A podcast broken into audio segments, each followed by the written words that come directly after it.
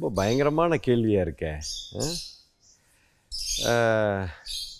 பார்க்குற பெண்ணையெல்லாம் ஆசை வருது. எந்த பெண்ணை பார்த்தாலும் எனக்கு ஒரு ஆசை வருகிறது. இந்த பெண்ணை கல்யாணம் பண்ணணும்னு ரொம்ப ஆசையாக இருக்குது குருஜி. அதாவது உங்களுக்கு கல்யாணம் பண்ணணும்னு ஆசை இல்லை. அந்த பெண்ணு கூட இருக்கணும்னு ஆசை இருக்குது எந்த பெண்ணை பார்த்தாலும் அந்த பெண்ணு கூட நான் இருக்க முடியுமா? அப்படிங்கிற ஆசை தான் அதுக்கு இந்த பெண்ணு கூட இருக்கணும்னா ஹிந்து கல்ச்சரில் லைசன்ஸ் வேணும் உங்களுக்கு. அதுக்காக நீங்கள் கல்யாணத்தை பற்றி கேட்குறீங்க ஓகே ஃபஸ்ட்டு இதை நல்லா புரிஞ்சுக்கோங்க. ஏன் இப்படி உங்களுக்குள்ளே இந்த உணர்வு வருது அப்படின்னா இது டெக்னிக்கலாக சொல்கிறேன் நான். பாடி லெவலில் பேசுவோம். இப்போ ஒன்றும் இல்லை. நல்லா நீங்கள் எல்லோரும் ரசித்து சாப்பிட்றீங்க. ஓகே எல்லாருக்கும் உணவுன்னா ரொம்ப பிடிக்கும். உங்கள் வீட்டில் டெய்லி உங்களுக்கு வேளா வேலைக்கு சாப்பாடு கரெக்டாக அந்த டயத்துக்கு போட்டுடுறாங்க அதனால் பிரச்சனை இல்லை. இன்றைக்கி சொசைட்டியில் நம்ம வாழ்கிறோம் இப்போ காலையில் டெய்லி நீங்கள் எட்டு மணிக்கு டிஃபன் சாப்பிட்றீங்க. மத்தியானம் ஒரு மணிக்கு லஞ்சு ராத்திரி ஒரு ஏழரை எட்டு மணிக்கு டின்னர் இப்போ என்ன பண்ணுறோம் உங்களுக்கு காலையில் இன்றைக்கி எட்டு மணிக்கு சாப்பாட்டுக்கு நீங்கள் ரெடியாக இருக்கும்போது உங்கள் வீட்டில் உங்கள் அம்மா சொல்கிறாங்க இன்றைக்கி இன்றைக்கி உபவாசம்டா. இன்றைக்கி உனக்கு சாப்பாடு கிடையாதுடான்னு சொல்கிறாங்க ஐயோ என்னம்மா அது? மத்தியானம் சாப்பிட்டுக்கலாம்டா. இன்றைக்கி நீ வேலைக்கு போயிட்டு வா. வேலையெல்லாம் முடிச்சுட்டு மத்தியானத்துக்கு போல வா.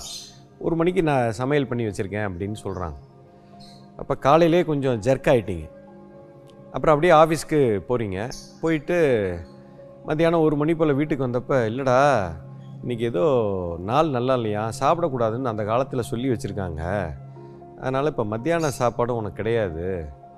நைட்டு உனக்கு நல்ல வடை பாயசத்தோட சூப்பராக சமையல் ஒன்று பண்ணி வச்சிடுறேன் அப்படின்னு சொல்கிறாங்க அப்புறம் நீங்கள் கொஞ்சம் டென்ஷன் ஆகிட்டீங்க காலையிலேருந்து என்னடா சோறு எங்கே சோறு எங்கன்னு மண்டையில் ஓடிக்கிட்டே இருக்கும்.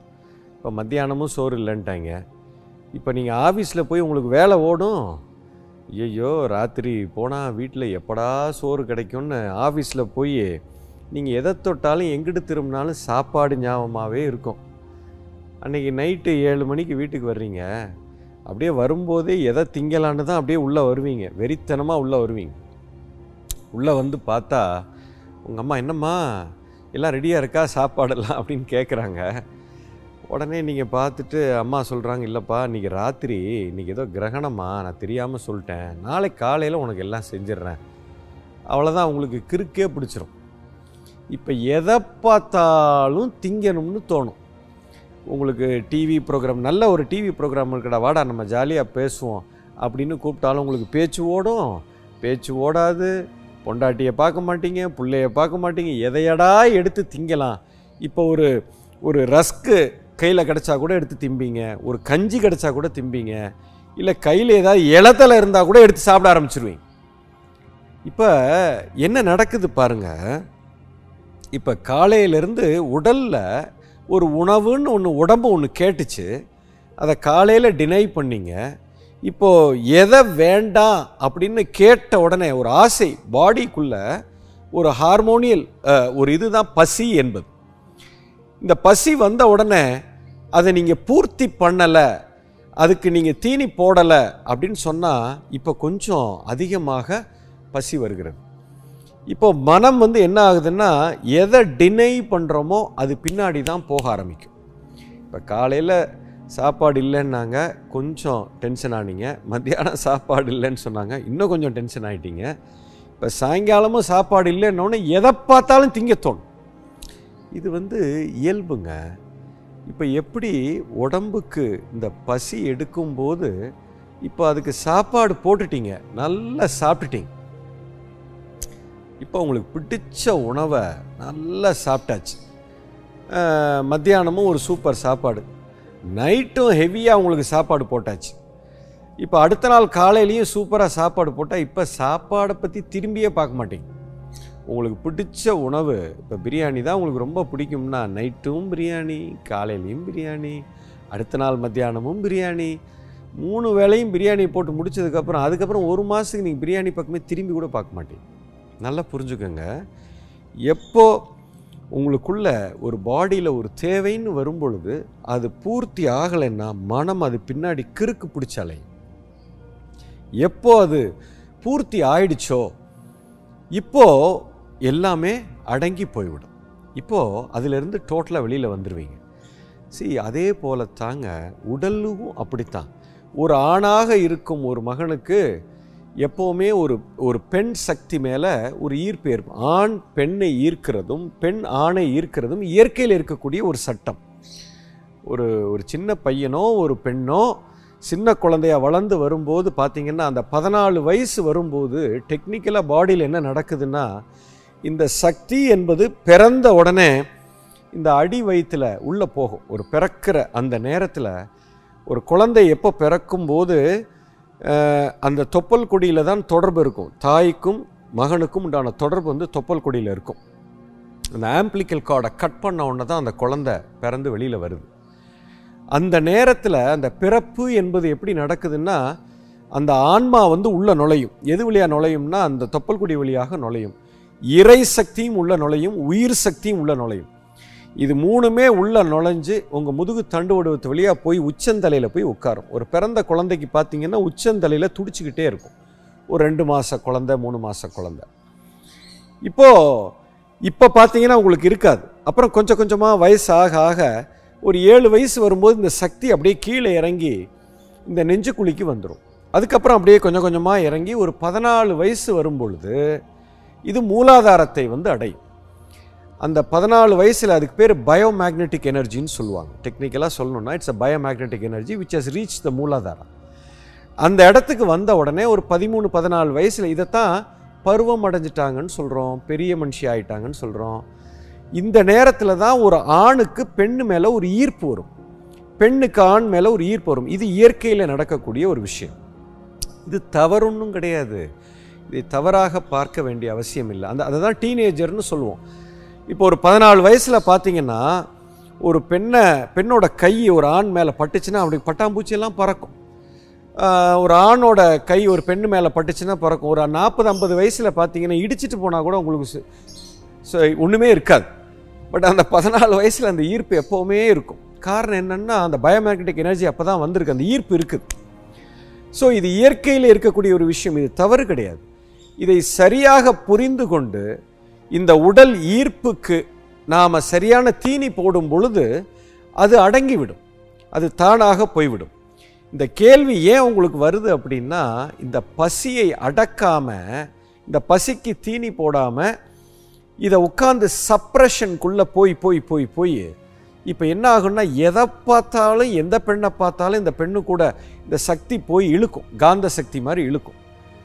இது அதனால தான் அந்த காலத்தில் என்ன பண்ணாங்கன்னா பன்னெண்டு பதிமூணு வயசில் நீங்கள் நல்லா கவனித்து பாருங்கள் உங்கள் தாத்தா பாட்டிக்கெல்லாம் பதிமூணு பதினாலு வயசில் கல்யாணம் பண்ணியிருப்பாங்க. ஏன் அவ்வளோ சீக்கிரம் கல்யாணம் பண்ணாங்கன்னா அந்த ஈர்ப்பு வந்த உடனே இமீடியட்டாக கல்யாணம் பண்ணி வச்சுருவாங்க. அது சைல்ட் மேரேஜ்லாம் சொல்லுவாங்க. அது ரொம்ப ஏர்லியராக கல்யாணம் பண்ணுறது பட் இது ஏன் இப்படி பண்ணாங்கன்னா அதுக்கு காரணம் அதுதான். நீங்கள் தமிழ் கல்ச்சரில் நீங்கள் பார்த்தீங்கன்னா இதை வந்து ஒரு மிக முக்கியமான ஒரு சம்பவமாக செய்வார்கள். அதாவது கல்யாணத்தை நம்ம என்ன சொல்லுவோம் சுபமுகூர்த்தம்னு சொல்லுவோம் பட் ஒரு ஆண் பெண் சேர்றத என்ன சொல்லுவாங்களா தமிழ் அழகான வார்த்தை சாந்தி முகூர்த்தம்னு சொல்லுவாங்க. நல்லா கவனிச்சிங்கன்னா தெரியும். பேர்லேயே அர்த்தம் இருக்குது பாருங்கள் சாந்தி முகூர்த்தம். அதாவது சாந்தி ஆகணும். எனக்குள்ள அந்த சக்தி வீரியமாக இருக்கிற சக்தி ஒரு ஆண் பெண் சேரும்போது அது அமைதியாகணும் அது சாந்தி ஆகணும் அது அமைதியாகும் போது இந்த மனம் வந்து ஒரு சமநிலைக்கு வரும். அதற்காக அந்த பேரை சாந்தி முகூர்த்தம் எவ்வளோ அழகாக வச்சுருக்கான் பாரு.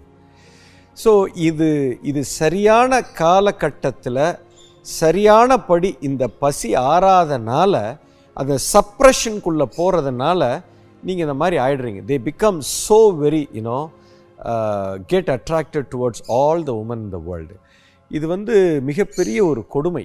இது வந்து சமுதாயத்தில் இது புரிஞ்சிக்க முடியாத ஒரு விஷயம். ஆனால் இதனால தான் இப்படி நடக்குது. நீங்கள் பல கல்யாணம் பண்ணிக்கலாமா? அதாவது நீங்கள் சமுதாயத்தில் வாழ்கிறீங்க இதைத்தான் அந்த காலத்தில் என்ன பண்ணாங்கன்னா ஹிந்து கல்ச்சரில் ஒருத்தன் வந்து ஒருத்தனை கல்யாணம் பண்ணிக்கணும். இது ஹிந்துவோடைய சட்டம். இது நாட்டுக்கு நாட்டு வேறுபடும். நீங்கள் முஸ்லீமாக இருந்தால் நாலு கல்யாணம் பண்ணிக்கலாம். ஸோ நீங்கள் எந்த சமுதாயத்தில் வாழ்கிறீங்களோ அந்த சமுதாய சட்டத்தை நீங்கள் மதிக்கணும். ஓகே கல்யாணங்கிறது வேறு பட் ஒரு ஆண் பெண் சேர்க்கை சரியாக நடக்காமல் சரியாக பூர்த்தி ஆகாதனால் வரக்கூடிய பிரச்சனை. இதுவுமே என்னன்னு கேட்டிங்கன்னா இந்த ஆண் பெண் சேர்க்கையோ அல்லது அந்த ஃபிசிக்கல் ரிலேஷன்ஷிப்பை சரியாக புரிஞ்சிக்காதனால இந்த பிரச்சனை வருகிறது. யூ அண்டர்ஸ்டாண்ட் இது எப்போ ஒரு விழிப்புணர்வோட இந்த ஆண் பெண் சேர்க்கை நடக்குது? இந்த physical relationship when it happens with full awareness now this problem this urge will not happen C இது வந்து ஒரு அற்புதமான விஷயம். பட் இதை சரியாக புரிந்து கொண்டு அதை சரியானபடி அணுகுமுறை செய்யும்போது இந்த பிரச்சனை வராது. பட் இப்போ இந்த காலத்தில் சொசைட்டியில் என்னன்னு கேட்டிங்கன்னா இதை சொல்லி கொடுக்கறதுக்கும் யாரும் இல்லை. இதை யாருமே இதை பேசுகிறதுக்கு தயங்குறாங்க. குறிப்பாக குழந்தைங்க இப்போ நம்ம குழந்தைங்க வந்து பதினாலு வயசு ஆயிடுச்சு பதினஞ்சு வயசு ஆயிடுச்சு டீனேஜர் ஆயிட்டாங்கன்னா இந்த ஒரு சப்ஜெக்டை மட்டும் பேசவே கூடாது. அம்மா அப்பா கிட்ட எஸ்பெஷலி ஒரு அம்மா அப்பா வந்து ஹிஸ்ட்ரி சொல்லி சொல்லித்தரலாம் ஜியாகிரஃபி சொல்லித்தரலாம் சயின்ஸு மேத்ஸு ஃபிசிக்ஸ் கெமிஸ்ட்ரி எல்லாம் சொல்லித்தரலாம். ஆனால் ஒரு ஃபிசிக்கல் ரிலேஷன்ஷிப்பை பற்றி ஒரு அம்மா அப்பா வந்து தான் குழந்தைகிட்ட பேசக்கூடாது. What nonsense is this it's a really stupid thing என்னை பொறுத்த வரைக்கும். ஒரு தாய் தந்தைக்கு ஒரு பெண்ணு மேலே ஒரு ஆண் மேலே இல்லாத அக்கறை வேறு யாருக்குங்க இருக்க முடியும்? ஆனால் இந்த ஒரு விஷயத்தை மத் மட்டுமே இந்த பசங்களோ பொண்ணுங்களோ ஃப்ரெண்ட்ஸ் கிட்ட தான் கேட்டு தெரிஞ்சுக்கணும். அவங்களுக்கு என்ன தெரியும்? ஒன்றும் தெரியாது. ஸோ ஒரு அறகுறை ஒரு நாலெட்ஜோட தான் ஒரு குடும்பத்துக்குள்ளே போகிறதுனால வரக்கூடிய பிரச்சனை தான் இது. இதெல்லாம் அந்த காலத்தில் குருகுல கல்வியில் அழகாக சொல்லி கொடுத்தாங்க ஐயா. இன்றைக்கி இருக்கிற மாடர்ன் எஜுகேஷனில் இதெல்லாம் நமக்கு யாரும் சொல்லித்தர்றதில்ல பட் இது ஒரு ப்ராப்பர் எஜுகேஷன் இல்லாதனால அறியாமையினால் இதை புரிதல் இல்லாதனால வரக்கூடிய பிரச்சனை இது. இதை பற்றி சரியாக புரிஞ்சுக்கோங்க. இந்த பிரச்சனையிலேருந்து வெளியில் வந்துடுவீங்க. மொத்தத்தில் சீக்கிரம் கல்யாணம் பண்ணிக்கோங்க. அதான் முக்கியம்.